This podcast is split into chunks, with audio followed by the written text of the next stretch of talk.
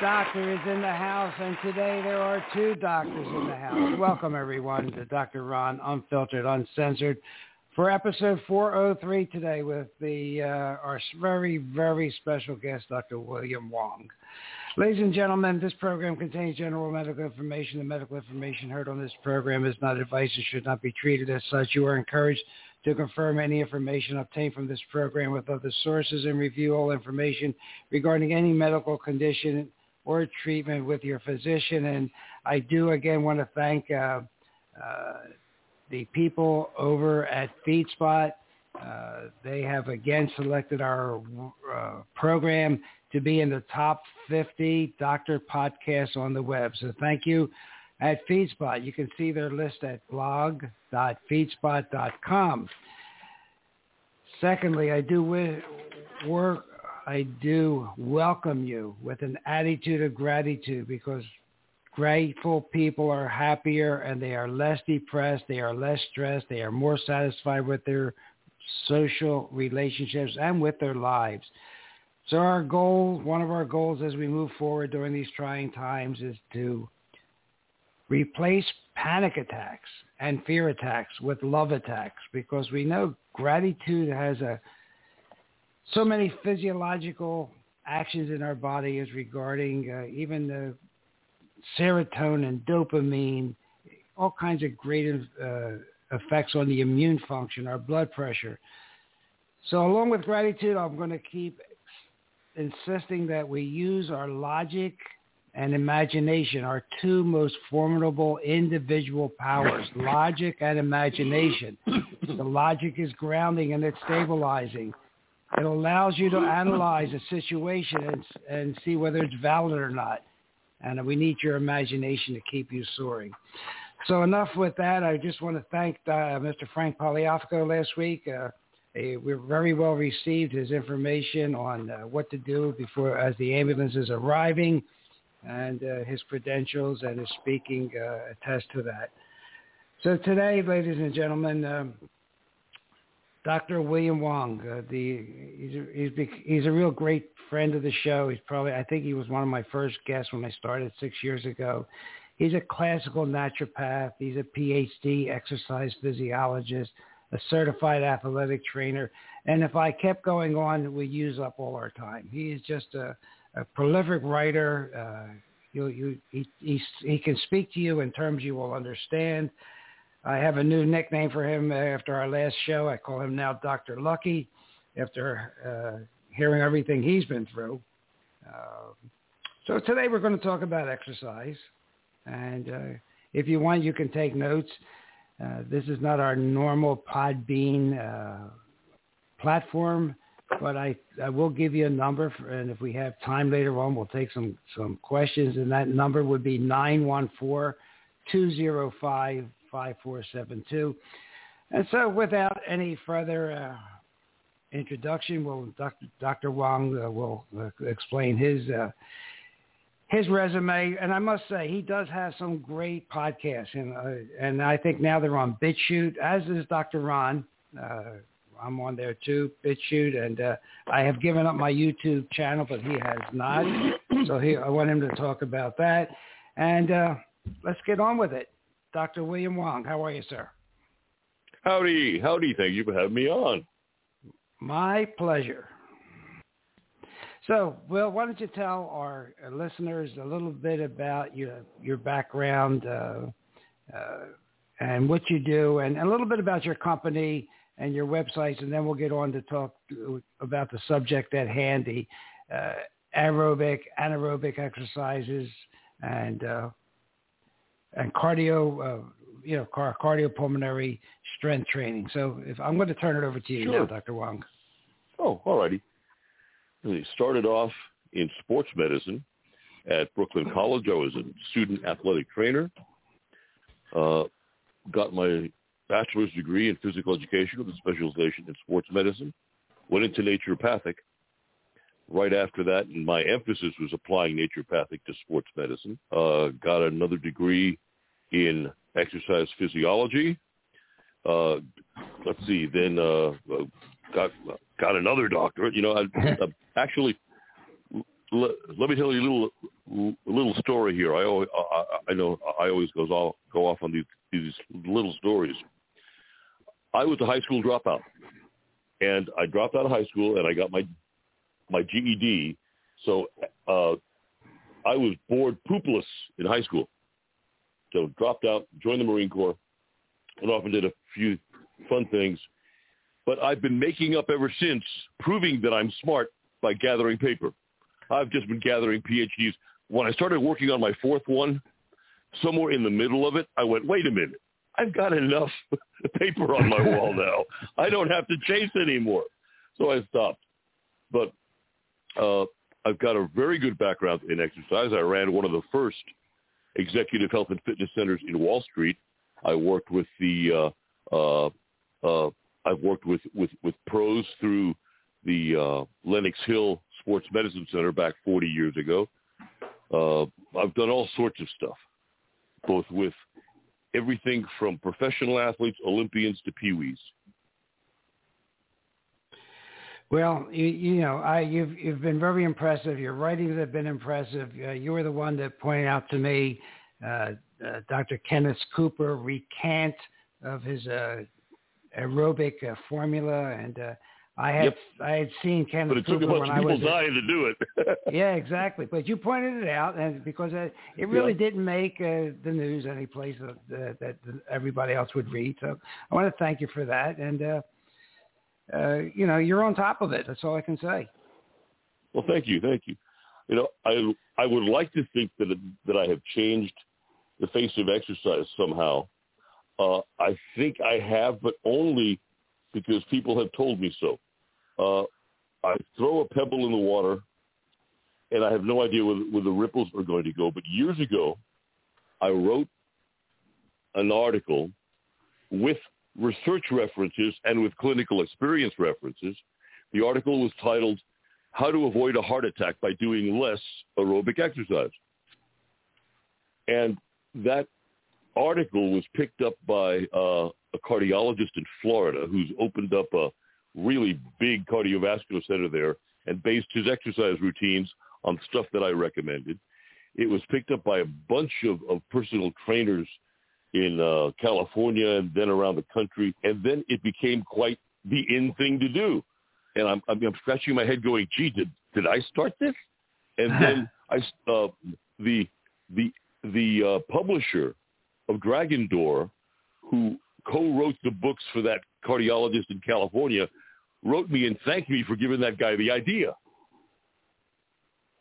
And uh, the uh, I, I, I had trainers from all over the country write me and, and, and, and thank me for, for fixing their notions of what uh, aerobic ex- of the, the the place of aerobic exercise is the place of strength training and the place of of uh, interval training versus uh, just plain old uh, get on the road and do aerobic training. So I I would like to think that uh, I have started the correction that needed to be done in terms of cardiovascular exercise uh, a number of years ago, back in the early 2000s, and I'd like to think that that took and carried on. Well, you definitely have had a, uh, uh, an influence. There's no doubt about that. Uh, I hear it all the time from from listeners, uh, and, and they and you have we have not even uh, used all your expertise uh, on any of our podcasts about exercise, about that article you, uh, that you wrote about uh, how to keep from having a heart attack. I mean, uh, that that was uh, leading a, lead, a leading article. Uh, everybody was running and wondering about their cholesterol levels, and and we were we weren't realizing people were dying. They were dying in great yeah. shape. They were in good shape, though. Oh yeah. they they made great looking corpses, didn't they? yeah.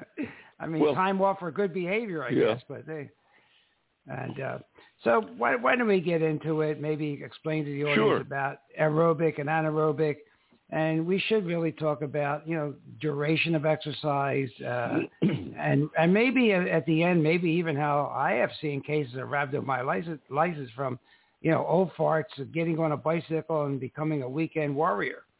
So uh, oh yeah, there are, yep, yep. Oh gosh, right? That is such a scary condition to treat. No, absolutely. Uh, uh, you know, let, let, let's start with, with, the, with the definitions. Aerobic exercise is exercise where your heart rate and your breathing rate increase and work to a, a, a, a, a training level. We used to call it threshold heart rate, but now uh, someone came by in the 70s and called it training heart rate. The theory is to get between X and X in terms of heartbeat and stay there for a minimum of five minutes to get a training effect on the heart. Somewhere along the line, they took the work of Dr. Tom Cureton at the University of Southern Illinois. He found that it took 16 to 20 minutes worth of work in order to begin to wear away arterial plaque. They sort of kind of uh, misunderstood what he was saying and then they started saying that you didn't get any cardiovascular conditioning at all unless you worked out for at least 16 to 20 minutes. And then they made it go even further than that. And you, you know how, how, how people are. You get the folks who, who take a simple diet idea and turn it into a religion. You get the folks who take a simple exercise idea and also become anal retentive and turn it into a religion. So all of a sudden, all the manic compulsives took the aerobic idea that you had to work at least 16 to 20 minutes, and they started saying, "Oh well, you got to do marathons, you got to do mini mar- mini marathons. It doesn't work unless you do a, a 5K. You got to do this, you got to do that." And they started throwing their own psychological, let's call it, corpse into it. and you know, if you've ever treated marathoners, triathletes, and endurance athletes like like distance cyclists they're absolutely freaking nuts. They are the most, the, they're, they're very driven, yes, but they're also extremely self-destructive. Uh, for example, marathoning has been known to cut off the, the circulation to the intestines, causing death of the intestines, in which case the, the athlete has to be taken to the hospital. Part of his bowels have to be removed, and then he, he has to carry on from there. Distance swimmers kill their kidneys they have shortened lifespans because their kidneys shrink from all the time that they spend in the water and they don't pee, uh, uh, etc. Uh, so cyclists, that damn bicycle seat kills their prostates and causes prostate and testicular cancer just from the irritation and inflammation. But they swear that that's the only seat they can wear, you know, use rather. So you know, all these guys put in the, their own their own psychological stuff so that endurance athletes became absolutely unbearable to work with and impossible to treat because they wouldn't take any of your treatment ad- advice because if it didn't fit into their into their manic compulsive parameters, They didn't want to hear about it until, until the gurus of, of, of, of endurance training, guys known as Jim Fixx and Dr. John Sullivan, all of a sudden in the middle of runs dropped dead. And all the running maniacs tried to say, "Oh, uh, he had a he had a heart condition uh, the, the, that was congenital, and he had a malformation in his valves, and he had this, and he, he had nothing of the sort. He gave himself inflammation of the heart and inflammation of the vascular system by overdoing it, and he died. He just had a heart attack. You might remember there was a, a kid named Terry Fox up in Canada who had survived cancer back in the late 70s. And then to celebrate and raise money for cancer research, he ran across Canada. He basically did the equivalent mm. of a marathon a day. Uh, what happened to him is that he got cancer all over again, and he died. Why? Well, the reason why is that every time you do a serious day of exercise, you have three days of immune dysfunction. So ideally, you should give yourself a day of exercise and a day of rest, a day of exercise and a day of rest. Since exercise is a stimulus response mechanism, we give out the stimulus and then we need to have the body rebuild and respond. But marathoners and uh, triathletes and endurance athletes don't do that. They constantly give themselves a stimulus, never give themselves the time to respond, which is the reason why they all look like they just came out of a Siberian concentration camp. And the so when Fox ran across Canada, killed off the system that was keeping his cancer at bay. I mean, most everyone gets cancer twice. Most everyone survives the first bout, but the second bout gets them. And he gave himself the second bout of cancer, and he died from it. And basically, he he he, he pulled the trigger by you know killing his own immune system by running a marathon every day. So that began to tell the, the, the, the people who were running and, and jogging all the time that there was something wrong. The second thing that started telling these people that they were doing something wrong was the fact that they were wearing out their hips, they were wearing out their lower backs, they were wearing out their knees, they were wearing out their ankles. And uh, I took care of folks who were in the top five amongst the runners of the New York Marathon.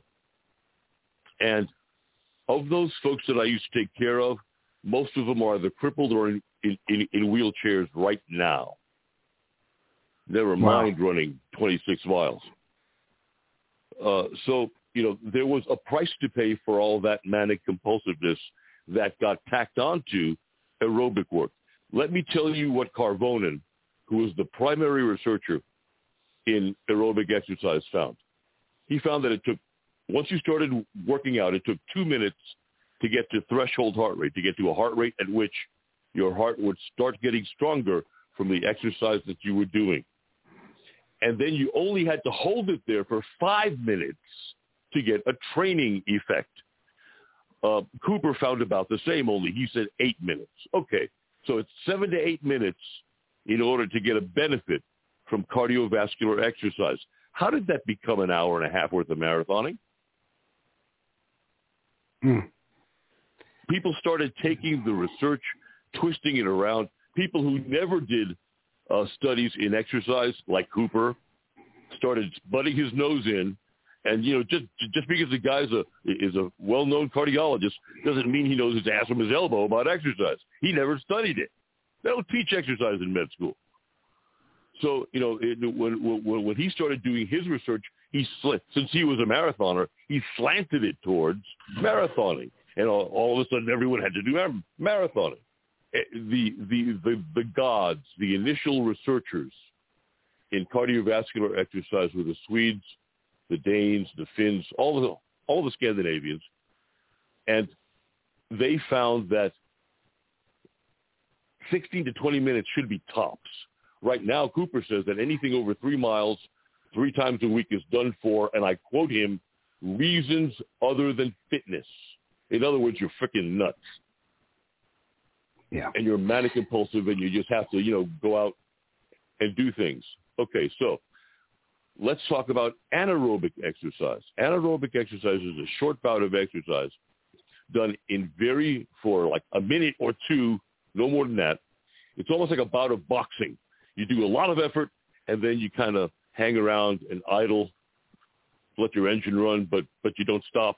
And then you, you have another very fast bout of exercise, and then you just kind of cut it and hang, hang around and stop. A good example would be getting on a bicycle, setting the resistance fairly up high so you, you got the gears down low, and sprinting, sprinting for a let's say a half mile on a bike, and then just riding your bike around just nice, slow, easy pleasy for another minute, and just taking it easy, and it's doing another sprint, and then spending another minute taking it easy, taking it nice and slow, and then doing another one. So this kind of interval work is very specific to the way human beings actually work. Give you an example. There are many examples of policemen who have had to go after chasing bad guys, okay? And in that initial rush from inaction, being behind the wheel of a car, to running and climbing fences and jumping over things to get to the bad guy, very well-trained aerobic uh, policemen have had heart attacks and died. Why? Because the training that they did did not get them ready for that sudden burst of action and movement and every and and the the adrenaline levels that have to happen in order to do that type of anaerobic training. Now, anaerobic training can strengthen your aerobic capacity better than aerobic training can. If you were walking outside of your house to post a, letter and the mailman had just passed by and you ran down to the next mailbox to catch him and hand him the letter, that's an example of anaerobic work. If you're playing with your toddler and your toddler all of a sudden, you know, you turn around to say few words to your neighbor and you, you turn back and your toddler is halfway down the block and you got to run run after it, that's an example of anaerobic work. So anaerobic work fits, fits into the way human beings actually live their lives and the actual cardiovascular stresses that we have in our lives. We don't, you know, go out and run for an hour. We don't, no one ever does that in terms of your activities of daily living. But we do have a lot of sudden start and stops that we have to do to go run and get your dog out of the middle of the street or anything else. So the the the what what we found is that the, the types of exercise that are closer and relate better to our activities of daily living have a better uh, uh, chance of both extending your lifespan, making you stronger, maintaining your frame and your body, maintaining your ability to do things, and keeping you in the ability to do the activities of daily living longer in your life. Uh, as I said, all the runners, all the distance runners that I've taken care of are crippled or dead. The the the weightlifters, except for one, are all still alive. The the the the anaerobic people, the uh, uh, the, the the sprinters, the milers, the uh, uh, uh sprint canoers, uh, the other anaerobic exercise folks that I've taken care of, they're all still alive and they're fairly healthy, even though some of them are, are, are pretty old. So it, it, it, we should look for the exercise types that enhance our life, enhance our ability to do our activities of, of daily living, and those, excuse me, those should be the things that we concentrate on. So, Dr. Wong, is it? Would you say that you you the health benefits of anaerobic exercise, uh, you know, the the building of your muscles and so forth? Uh, uh, you can improve your cardiovascular health also, just like aerobic exercise. So maybe the oh, gosh, anaerobic yeah. exercises do both yeah. for you. Yeah, let, let me give you an example. It's called uh, peripheral heart training, PHT. It was developed back in the 1960s by might have been an exercise physiologist out of the uh, univer- uh, out, excuse me, out of, out of the YMCA in Chicago. Uh, oh, what was his his name? He was also a Mr. Hmm. Universe and Mr. America. I'm sorry, I forgot his name. But if uh, he developed something that later Arthur Jones applied to his Nautilus machines. Okay, so you go on one Nautilus machine and you work to failure. You work till you can't do anymore. Then you jump onto the next machine and you work on that machine till you can't do anymore. And then you, you, you jump onto the next machine. Your heart rate went up on the first machine. It's not going to come down until 15, 20 minutes later when you get off the last one and then you kind of stumble to a chair or, or stumble to a sofa and catch your breath and let your muscles get uh, all untangled and recover. You just worked your heart and worked all of your muscles at exactly the same time, gaining a benefit to both your structure and your cardiovascular pulmonary system. And you didn't have to go out and, you know, run 26 miles. Yeah. So so that that that that goes to what else I'm thinking about is the weight training. Uh, uh, in addition to the interval high intensity training, uh, fit Bingo, into yes. the anaerobic, right? Yes, yes, yes. So let's say you you you do have an exercise cycle, and you cycle hot and heavy for 30 to 30 to 60 minutes seconds, and then you rest for one or two minutes, just cycling lightly, and then you do another interval, and you do at least four intervals, because that'll equal about seven eight minutes time. So uh, uh, interval on, interval off, interval on, interval off, interval on, interval off, etc. You do that for seven or eight minutes, and then you go off and you do your regular old weightlifting without the PHA, without the uh, the the uh, uh, peripheral heart action.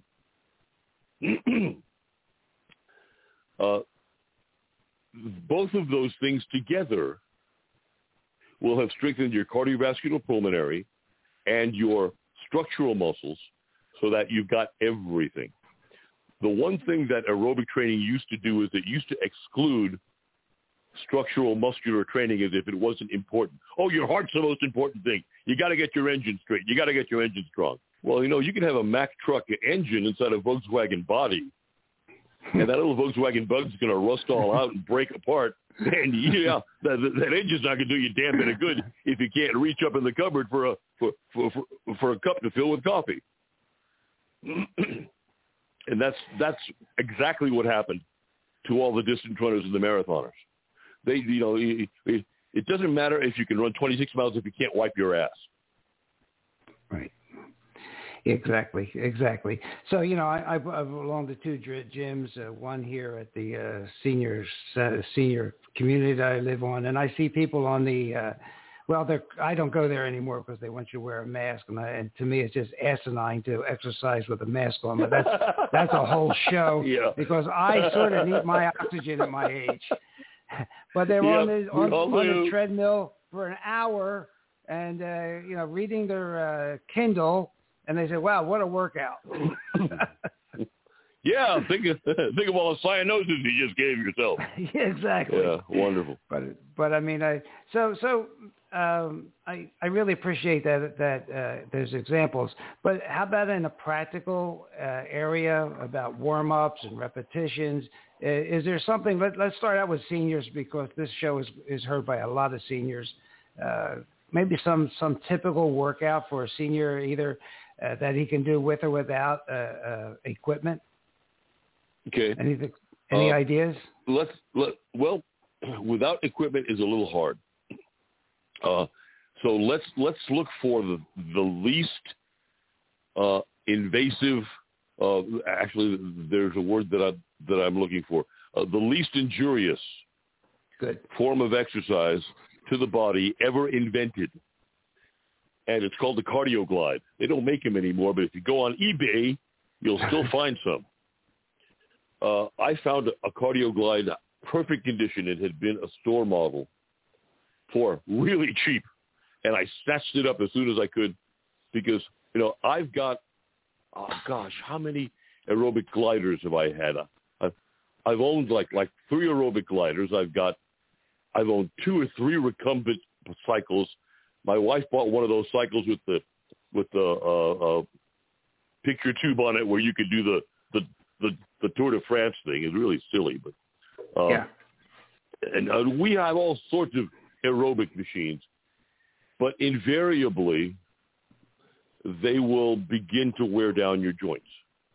The Schwinn Airdyne was a great exercise machine to do upper and lower body strength work with and do cardiovascular with, and it wasn't all that wearing down on the joints, but by far the safest uh, aerobic or, or cardiovascular exercise form that also worked the muscles of the of the frame and did not wear the joints down was the Cardio Glide.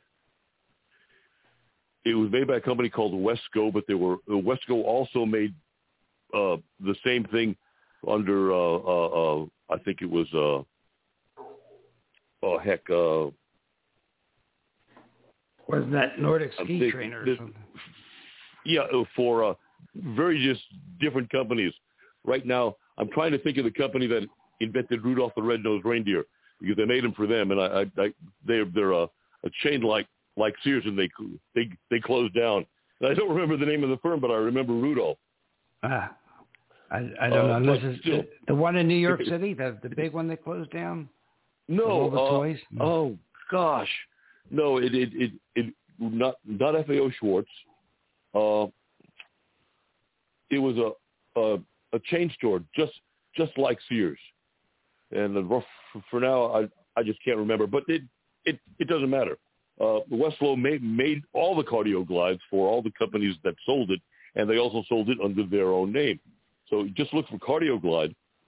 So anyone looking to do a good bout of exercise that doesn't wear their joints down and that still gives them cardiovascular exercise and muscular strength exercise, the, and they're kind of limited and they're limited in capacity and they're let's say a, a person's really beaten up and broken down and i'm i'm in that category if you've ever heard about all my spinal injuries and stuff i'm i'm i'm there i went and found myself a weslo cardioglide you know i've got a gym full of equipment uh, but the weslo cardioglide is one of my prized pieces of exercise gear because it doesn't hurt me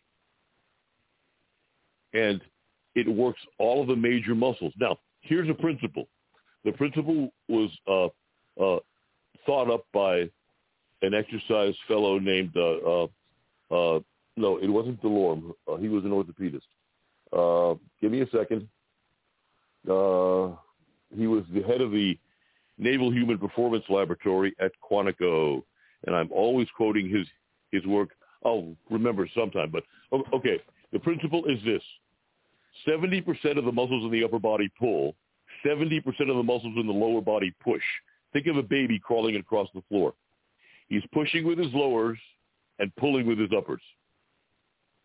Okay, so if you find the most important, the, the, the pulling exercise that works 70% or most of the muscles in pulling, and then if you find the pushing exercise that works most of the muscles in pushing, then you've worked most of the body. The Weslo Cardio Glide, uh, the handlebars pull like a seated row. So you're working your lats, your your your your mid back muscles, the traps, rhomboids. You're working your rotator cuff. You're working your bicep and all the 12 other elbow flexors. You're working the lateral and posterior heads of the deltoid you're working your spiny erecti and staying up and pulling back on the bar. On the lower body, you're basically doing a leg press or a squat. You're working your gluteals, thighs, your inner groin muscles, and if you point your feet, you're actually also working your calves. So you've got, you're working the major pulling muscles in the upper body, which is 70% of the upper body. You're working your major pushing muscles in the lower body, which is 70% of the lower body. The only thing you've got left to do are abs, which you could do separately doing crunches or sit-ups or whatever else you want to do. So you work your heart and most of your body at the same time on this one gizmo, and I have no idea why it went out of favor. Probably hmm. folks wanted uh, another fancier gizmo. But t- to my mind, especially for seniors, it is the perfect piece of exercise gear. Now, Weslo tried to make it a little fancier, and they made a version where the, the handlebars pushed instead of pulled, which was okay, but they wound up screwing with the long head of the bicipital tendon there, and probably causing a lot of shoulder tendonitis, uh, which probably knocked folks out of exercise. You know, the bench press knocks older weightlifters out of weightlifting because the bicipital tendon either tears or calcifies. You have to have surgery done, done on it, and it, it, it, it turns into a horror where you, you it, it makes it hard to even reach up and adjust your glasses. We Okay, have to be careful in what we do as we get older. So so that so that with maybe walking uh, as you get older would be uh, getting Well, you- that depends on whether your knees can take it. It depends on whether your lower back can take it.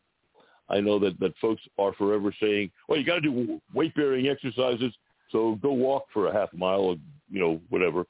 right. Uh, yeah, well, that might work for the lower extremity, but what are you going to do for your uppers? You going to walk on your hands for half a mile? Exactly. Well, that's that's why I'm bringing that out. You still need you still need to to to to exercise the big muscle groups, the arms and the legs, right? Yes, exactly, exactly. We need to work the muscles that we use in our activities of daily living, and because those are the things that you know, if you're ever hanging off the edge of a of a ledge because you your your car went off a cliff and you're basically hanging on for for dear life, or you're hanging onto a fire escape because your your your apartment's on fire, and you know the fire escape is old and rusted and started giving way, and you're hanging onto that ladder by your hands for dear life. It's your lats, your grip strength, and the other things that are going to save your ass. So th- there are a lot of reasons to maintain the strength in your upper body and your lower body, but there are very few ways to actually go about doing it without equipment. Uh, for example, Okay. One of the easiest things to do for for uh, upper body exercise is to put a chin-up bar up on your door, but you lay down on the floor face up, you reach up, and wherever your fingertips touch on the door frame, that's where you put the chin-up bar. So you put the little brackets that hold the chin-up bar there, and then while you're laying on the floor, try to keep your body straight. Get your get get get the bar to right about chest level, just underneath your clavicles. Reach up with your palms facing your face, and try to pull yourself up onto the bar. That'll work 70% of your upper body. And then if you try to do push-ups, that'll work the other 30% of your up, upper body. And bingo, without almost any exercise gear, you can work the torso muscles. And then if you do chair squats, you, you, you put a chair behind yourself. You spread your feet about shoulder, uh, wider than shoulder width apart. You turn your knees and your toes out to about 40 degrees. Put your hands on your hips. Squat down until your fanny just touches. Don't sit on the chair. Let it just touch the chair and come right back up again. You can do chair squats until your thighs get really tired and then sit on the chair for a minute or two, rest, and then do it all over again. Two or three sets of as many reps as you can do. The same thing with the uh, doorway chin-ups or the and the and the push-ups. Two to three sets of as many reps as you can do, and that in just a short time, six to eight weeks, you'll see a difference not only in your strength but in your physique as well. Great, great advice. I'm, I'm, I'm liking that right now. I think our, our listeners like it too. It's, that's that's uh, with minimal amount of uh, equipment and uh, and and a minimal amount of time, right? Yeah, yeah. Uh, you know, the older we get, the less sets we should do. You see all the bodybuilders doing five and ten sets of stuff. Okay, you're teen. You you you've got you've got testosterone out the out the wazoo. You've got all this drive. You got all this energy. Your your thyroid's still working, and you're all you know hype, hype, hyped up there. Yeah, that's fine. As we get older, two to three sets tops. DeLorme and Watkins, who were two orthopods, who did the first research on, on, on strength training back in the 1950s, sort of kind of made a statement that I'm going to paraphrase. If the goal of your exercise cannot be done within three to four sets, it cannot be done. Mm. If what you're trying to do with the exercise, any exercise, can't be done in three to four sets worth of that exercise, you're doing something wrong. And and I, I hope I hope people listen to this because, excuse me, I just see people uh, on the different machines, the uh, biceps, triceps, uh, you know, just hogging the machine for 15, 20 minutes and no weights at all and just, just going through motions and they think they're having a workout and I, I can't get through to them. That's based on the old tonnage theory. The old tonnage theory says that if you move one pound 500 times, it'll get you ready to move 500 pounds once. You, we, you and I know that's both that that's blatantly ridiculous, but the tonnage theory took on so much weight. Ha ha ha. Yeah. It, it, it was actually used by the Olympic training folks in the 68 Olympics. And if you take a look at the stats, our strength athletes did worse in that Olympics than any other Olympics ever. They oh they they crashed right through the floor, with, with with a couple of exceptions, and, and then all the other sports that that were trained with that idea in mind, that that training scheme absolutely failed. The people who do lots and lots and lots of reps with almost no resistance, you'll find they have very stringy muscles. They look ugly. They they they they, they are they are stringy. They they look like like like concentration camp victims actually, slightly more muscular, but they've got this this gauntness, this this leanness to them, this this stringiness to them, and, and to their muscles that that really just is extremely unattractive. Okay, let's let's let's let's jump to the senior that goes to a fitness center in his community or one that he belongs to in his neighborhood. Um, typically, uh, is there a program? Do you like people to warm up on a bicycle, a treadmill, stretch, or before they do any uh, anaerobic? Do you, do you, do you like aerobic exercise first or last or combined? Do you have a do you have a uh, a program you'd like to share? You know, that's that's actually uh, personal preference. Folks have tried uh, warming up, and some people's warm ups are other people's workouts uh, folks have, have, have demanded that that people stretch before they work out, which is like taking licorice out of the refrigerator and trying to stretch it without, you know, warming it up yeah. first. uh, so there are all sorts of stuff.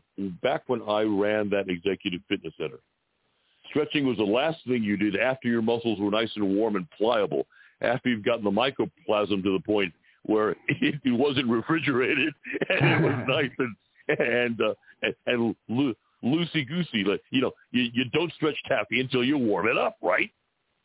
Uh, war, uh, stretching cold muscle can oftentimes lead to muscle tears.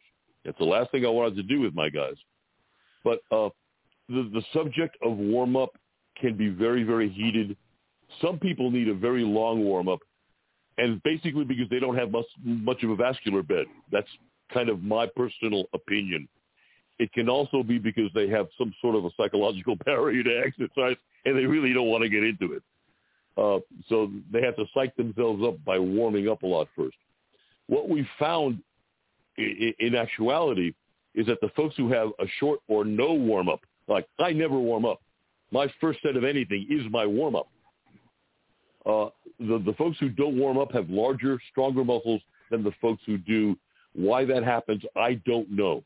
I could, I have never come up with a physiologic mechanism as to why that happens. It's just an observation. Uh, but the the the uh, you can warm up all sorts of different ways. It's let's say you you start uh, interval work. Okay, your first interval isn't balls to the wall. It's just kind of halfway there. You're not you know all the way in third gear doing 110 you're in you're in second gear doing 50, and that's okay. And then your subsequent intervals can be balls to the wall in third gear going 110 miles an hour. That's fine. So that was your initial warm up. Uh, with me, when uh, I always went straight into weight training, so let, and my, my first exercise used to be chin ups or weighted chin ups. So let's say the the first set I would do uh, 21 reps with no weight then I'd throw 75 pounds on, and I'd do seven to 10 reps for the next two sets. So, you know, the, the, the first set was, was my warm-up. Uh, so, it, again, warm-up is a very individual thing. Some folks need it, some folks don't. But I don't advise stretching until after your muscles are nice and warm and pliable because you really don't want to stretch cold licorice or taffy. That's that's a good analogy, Dr. Will. So just as I'm sorry, let me just summarize about anaerobic because I, I think it's been neglected, especially in my age group and in the seniors. Uh, uh, everybody wants to, is walking, riding a bike, and that that's dangerous now with balance and whatever. But uh, anaerobic exercise, ladies and gentlemen, and Doctor will jump in if I say something wrong here. You you will burn calories if you're interested in burning calories. Anaerobic exercise will do that. It'll improve your cardiovascular health, just like aerobic exercise. And you know what, what I like about it is you'll create muscle mass and this resistant training will also help you gain bone mass and bone density. And what do we need as we get older? We need stronger bones. And, you know, on, on the metabolic side, uh, from what I've read, this resistance training can improve your blood glucose control, help your body use insulin and blood sugar more efficiently. And as a as a icing on the cake, you know, you'll it should improve and can improve your your mood and your cardiovascular health, just the way aerobic exercise does. Uh, do, you, do you have any problem with that, Dr. Will? Absolutely not. You've stated it beautifully. Beautifully. I left out the bone part. I'm sorry. You know, no, it's okay. bone is, is is dependent. The the density of bone is dependent on the mass of muscle above it. the usual definition for Wolff's law is uh, that bone density necessitates of, of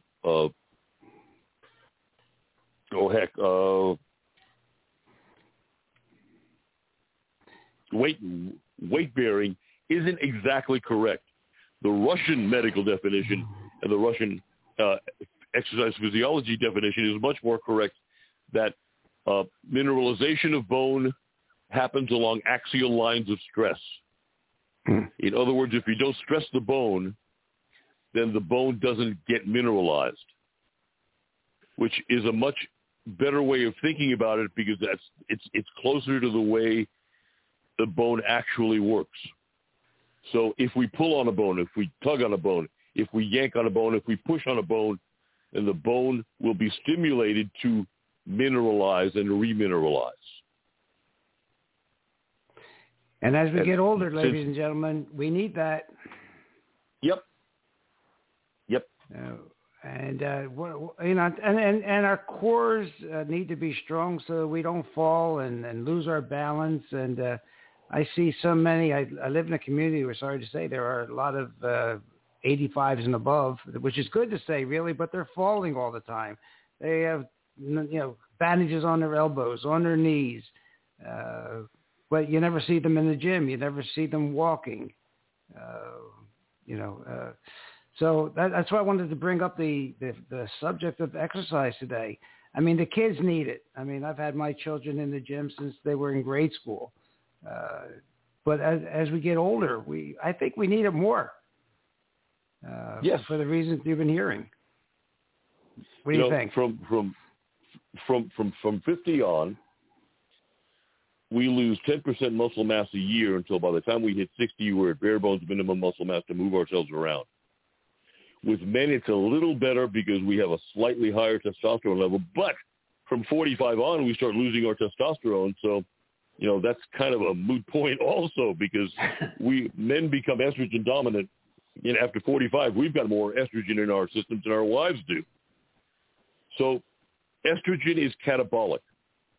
Estrogen is the hormone of fibrosis and death.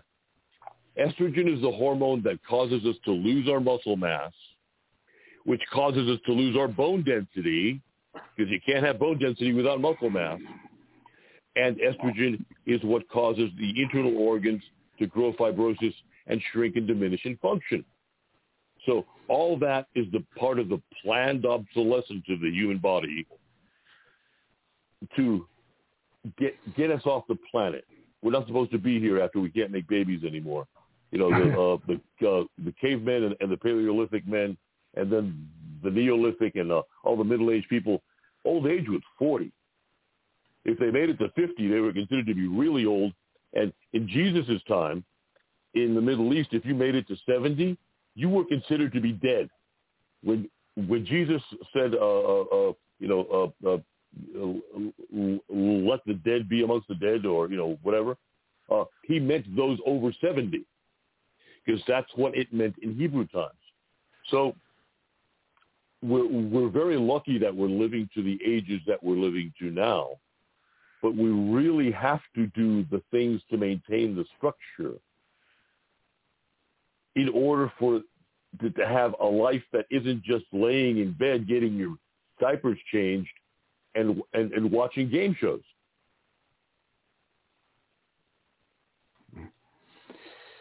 Well, I mean, this this is why we're bringing this information to you, ladies and gentlemen. This is Dr. Ron, the host of Dr. Ron Unfiltered, Uncensored, with our special guest, Dr. William Wong, who has never said no to uh, using his time to be on this podcast to bring you information. So, you know, like he said, we're, our lifespans have been increasing, but our health spans have not. And uh, we have to work on that. That's my uh, my opinion anyway. We have to be healthier in those later years, uh, not just in an assisted living facility or in a bed. Uh, we have to, to take advantage of, of what we've learned in the past. So, um, okay, so we, we, you know, the we have to exercise, and and don't be afraid of, of going to a coach or a trainer and and, and getting a, a workout program you know and and it does and and it's not like it used to be years ago where you just you know hop on a treadmill and run on that for a half hour then go on the bike and then go into the whatever. You know as we get older we need to maintain our muscle mass. And we do that through weight training through anaerobic training now there are some things i don't want you to go crazy about just like with the the aerobics because too much strenuous exercise may shorten your life I mean, there's a lot of studies out there. Um, I'm sure Dr. Wong has seen them. Too much exercise can shorten your life. And why? Well, Dr. Wong actually mentioned at the beginning of the program, inflammation. Inflammation. A lot of oxidative stress takes. You have to recover from that. Okay, and a lot of people don't, and they don't take any supplements. And that's a, that's the next question: Are supplements necessary uh, when you uh, when you're in an exercise program and uh, what lifting uh, lifting weights and what have you. Do you do you how do you feel about supplements, Dr. Wong? You know, without supplements, we'd have to rely on food, and food ain't food. I will give you the example. The food tables that we're using right now were created in 1941. A carrot has X amount of nutrition. A potato has X amount of nutrition a, a piece of beef weighing four ounces has X amount of protein, whatever. In 1973, the USDA was redoing the food tables because they knew that things had changed. The results were so bad, they got to see, like carrots or, you know, cabbage, they got to see when the FDA came by and asked them to stop because the results that they were getting was that food in 1973 had one quarter of the nutrition that it had in 1941. Hmm. And they didn't want to make the health food business look good or give them any credence to sell vitamins and nutritional stuff because that's exactly what knowing that food was only worth a quarter of what it used to be would do. Well, you know, if food was worth a quarter of its nutritional value that it had in 1941 by 1973, what's it got now? Hmm. Zilch. So zilch, exactly, with all the synthetic phospho, organophosphate fertilizers and all the other stuff. I mean, we're basically growing food with Miracle-Gro. There's no minerals in there. There's no nutrition in there. There ain't no nothing. It looks pretty. There's nothing in there. So, you know, thinking that we could get all the nutrition we need from our food is a fallacy, is a lie, just like the COVID scam has been a lie, it's foisted by the exact same people. So we do need to supplement. We need to put in at least the basic vitamins and minerals, A, B, C, D, especially E. Look up the work of Dr. Tom Cureton. I keep on talking about Tom Cureton, University of Southern Illinois. He was the, the, the first researcher on, on vitamin E, found how important it was for the heart, and I will here I will undo part of what the health food industry is doing. I warn you folks, not the folks in the health food stores, but the folks who make nutritional supplements are as bad a bunch of people as the people who own the drug companies. They lie, cheat, steal, mangle things, manipulate. They don't care as long as they sell you stuff. A good many of the nutritional companies today, and I can name them if you want me to, are owned by Monsanto, are owned by Nestle, are owned by all the evil companies that you've ever heard about because they all started buying up vitamin companies back in 1999. The nutritional supplements may not be exactly what they say they are, number one. They may not have what the label says they are. Number two, FDA doesn't care about that, even though the rules are that we have to be within 10% of label specs or it's illegal. FDA doesn't care about that because the less supplements work, the more you depend on medication. Now, I, I brought up this whole thing about that I just did now to tell you that with the original studies on vitamin E, it wasn't with the tocotrienols, it wasn't with the toco whatever, all the other things that they're adding on to vitamin E that are making it so freaking expensive. Mm. Now you, you you might as well sell your grandchildren to buy vitamin E. uh, you know, the, the, the, the, the, the, the, all the work that was done on the benefits of vitamin E and the heart were done with D-alpha tocopherol. Period. That's it. Plain old vitamin E. None of the tocotrienols, none of the toco whatever. And if you take a look at the actual content that, that the vitamin E companies, and there's only one other besides us that I know of, there's only one other legitimate vitamin E company out there in in in, in, in Sugar Land, Texas. Uh, but the, the the the you take a look at all these tocotrienols and stuff, and if you take a look at their actual content, it's window dressing. They put a smattering, just a pinch of it, in with the regular vitamin E to make you think you're getting something, and then they charge you out the wazoo for it. So you know, don't fall for it. On the vitamin A, there are 90, 90 to 100 different types of vitamin A. Come on. Don't do what the marathoners did. The marathoners were told by guys like like uh, uh, uh, Sheehan, uh, who was an MD, so he, he he he should have known that vitamin A was great for endurance, so take a lot of it. Well, these guys are turning themselves orange.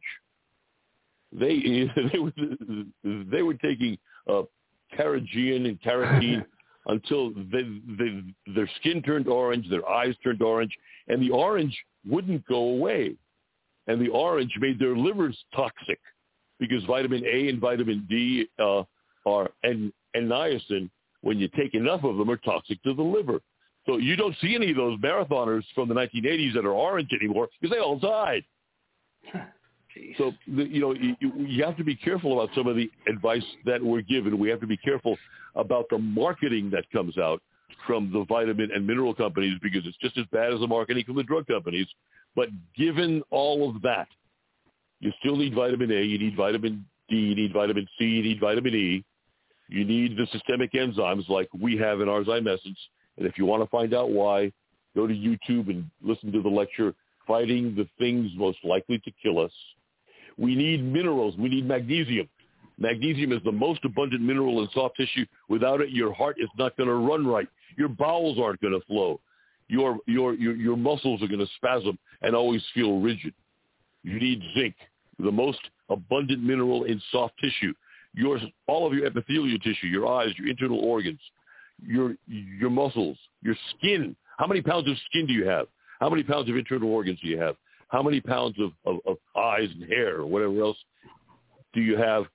And do you think that the one ounce lab mouse dose of 15 to 30 milligrams of zinc a day is going to keep all that, all those pounds of tissue in the zinc it needs to rebuild and replenish itself? Don't think so. So we need zinc. Then we need all the other minerals. So supplementation is vitally important, especially if we're trying to rebuild bone. You know, lots of folks are taking all those uh, bone medicines, which most often don't work, but when they do, the best they offer is two to two to three percent increase a year in bone density. I can take any gal on the planet who can still walk. Start a weightlifting program with her based on what she can do, not not trying to break her. Give her three glasses of milk a day, whole milk or goat's milk, and in one year she will have increased her bone density 11 to 15 percent without doing anything else. Just the three glasses of milk a day and the weightlifting. Okay. Well, I, I, I have to admit that Dr. Wong's uh, that you can buy from uh, Dr. Wong Essentials, uh, that has become a staple in the Repacy household. Uh, it, uh, as I told him prior to the show, I had a, a strained back. I just doubled up on that. And of course, I went to my son, who's a chiropractor, and um, you know, I, I'm like a 95% better in two days. Uh, I love that supplement, and he's the one that pointed out to me, you you you know, you stop making uh, systemic enzymes. Uh, I could be wrong on the ages, like on 20, 27 to 30, and you know, when you run out yep. of yeah, is that it? So when you run out of them, what happens? I think you Stone die. cold dead. yeah, yeah. exactly.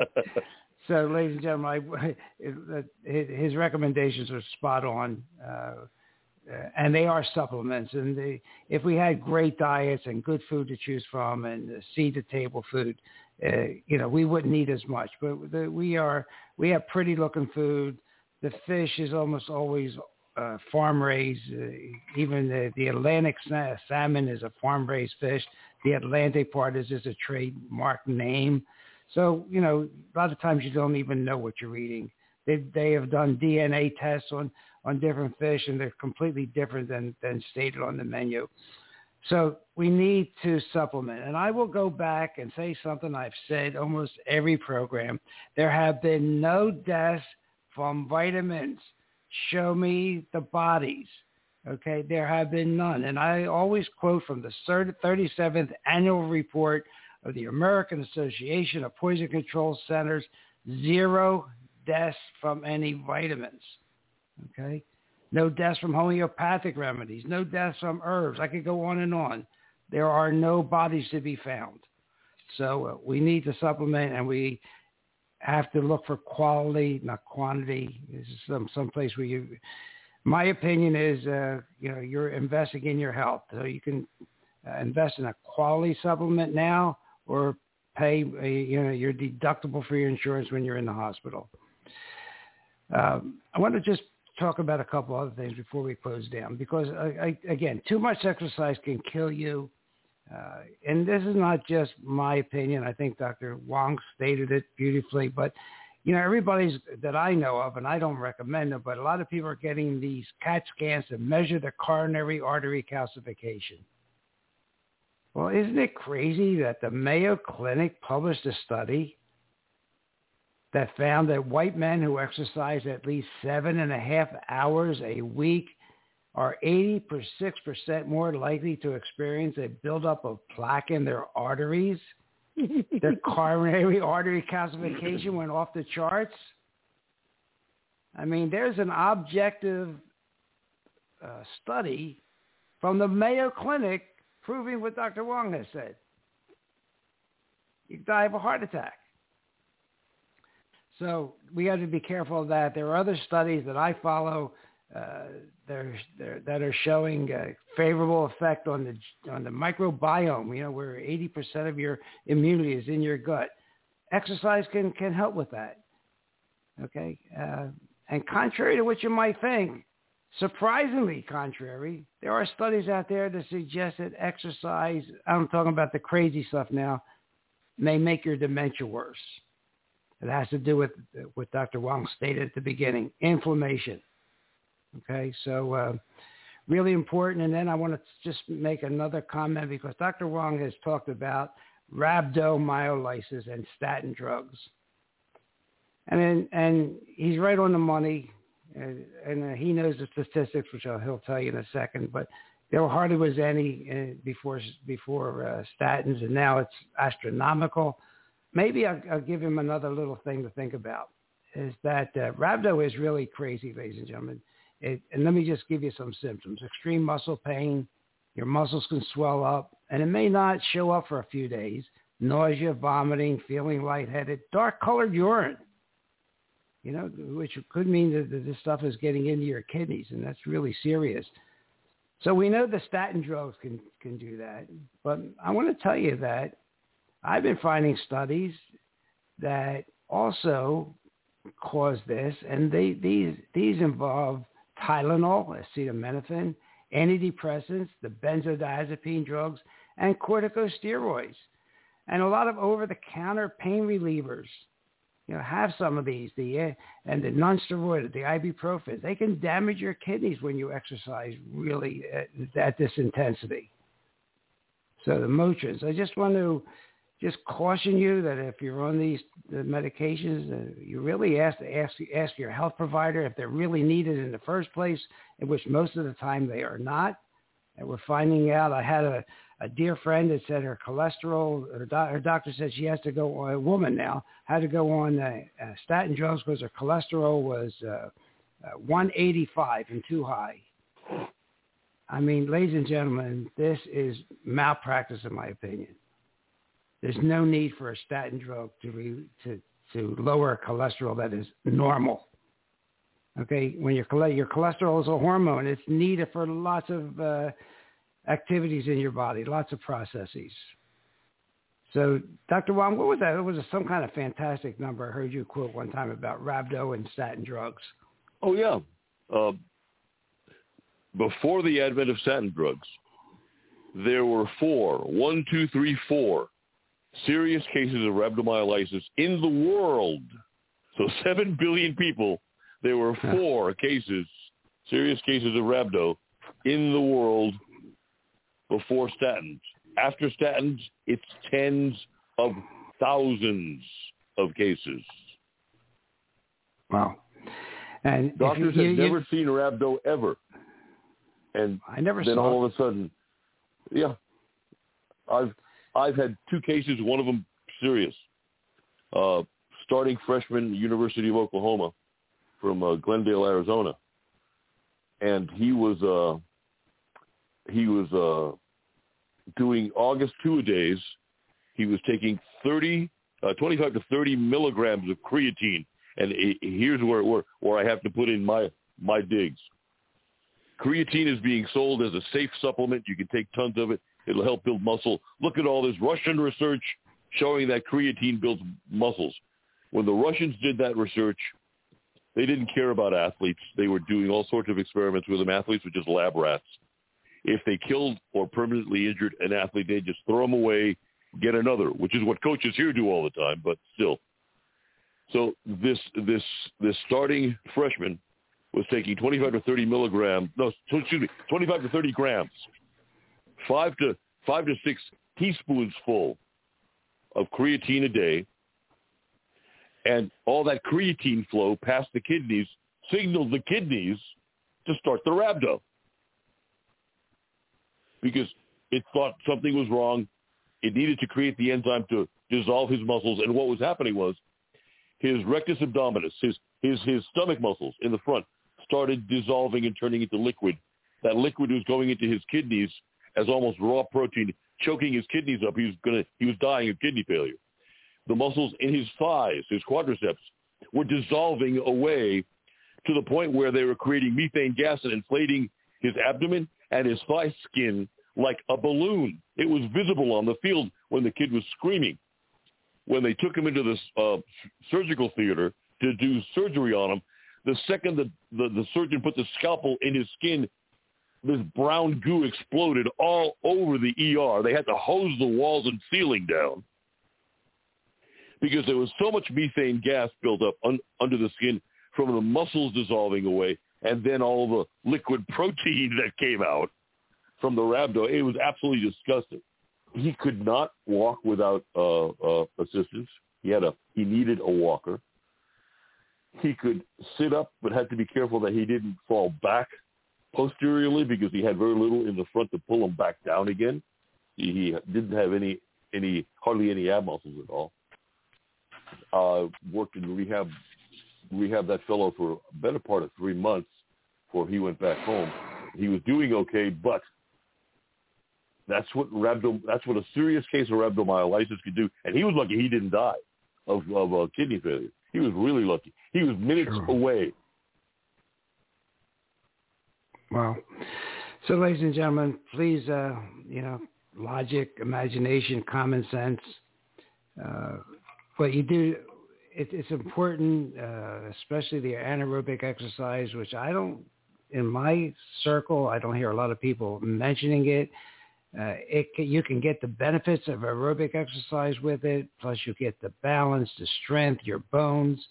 Um, give it a try. If you're uncomfortable around the uh, weights or machines, uh, most of the most of the gyms have private trainers. Okay, uh, and use your common sense to you know when they're when they're tell, telling you what to do and what not to do. Uh, if you think it's too much, uh, you know, use your use your head. I mean, that, that would be my uh, opinion. What, what do you think about that, Doctor Will? If uh, Uh, you know, excellent, excellent advice. Good. Many of the trainers have only worked with young and middle-aged folks. They don't exactly know their way around working on seniors. If you can find an exercise physiologist who knows his way around working on seniors, that's better than finding uh, a, a certified trainer. An exercise physiologist has at least a bachelor's degree. Most of them have masters in exercise science and physical education or in biomechanics. Uh, and they know how to put how, how to develop a system of exercise for seniors to accomplish the goals that the senior wants to have and not hurt him. You know, injuries are always going to happen. But if you can minimize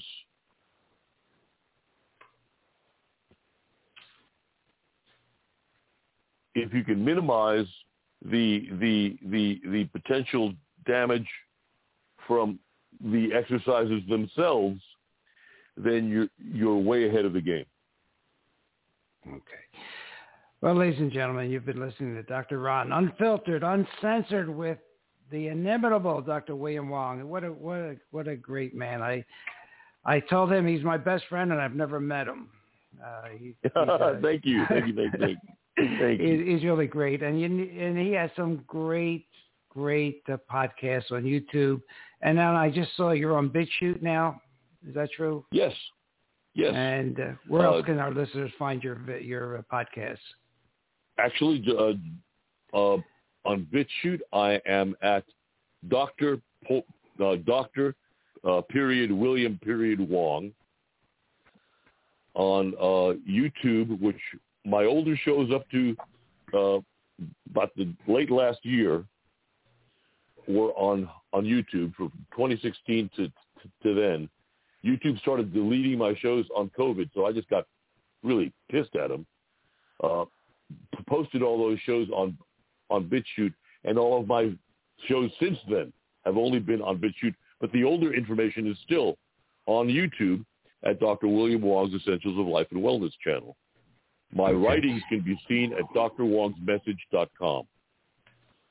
And anyone can, who wants the uh, supplements can go to Dr. Wong's Essentials.com. Okay, ladies and gentlemen, great information. Okay, we're going to have to close it down. We've taken up enough of the good doctor's time. He's uh, uh, he has another life, he has a family, and he has a business to run. Uh, but we will ask him back again because the information is invaluable. And I think today's program uh, you might want to share with your friends, uh, share with uh, who's ever in charge of your lifestyles uh, in, in your communities. I think there's a lot of there is a lot of good information today, ladies and gentlemen. If you have any uh, suggestions uh, for further programs, write me a note at Doc Ron Radio, D-O-C-R-O-N, Doc Ron Radio at gmail.com. Uh, I am also on Rumble at, as Dr. Ron. I'm also on BitChute as Dr. Ron. I am, you know, I'm on uh, uh, uh, Google. I'm on Apple. Or Dr. Ron Unfiltered, Uncensored. So wherever we can be found, we're, we're, we're and we do this program as a health education uh, to give you information that you're not going to get from the mainstream media. Uh, in fact, a lot of the information I was bringing to you was getting censored. You know, on my the information on the ozone treatment, on uh, systemic enzymes, on colloidal silver or ionic silver. So that's why we're over at podbean.com. You'll find all 400 and some episodes on Podbean, and uh, just uh, you know, take a listen. So, Dr. Wong, thank you so much. We're going to close her down, and I will be in touch. Thank you for thank having you. me on. And folks, God bless and be well. Thank you. Hey, everybody. Dr. Ron's finished for today. I hope you got some good wisdom for what the man had to say. If it's all about good health, he's the man you got to see. He has a lot more answers for you. So tune in next week when the doctor is in the house, or when the doctor is in house. Let the doctor know what's bothering you when the doctor is in the house.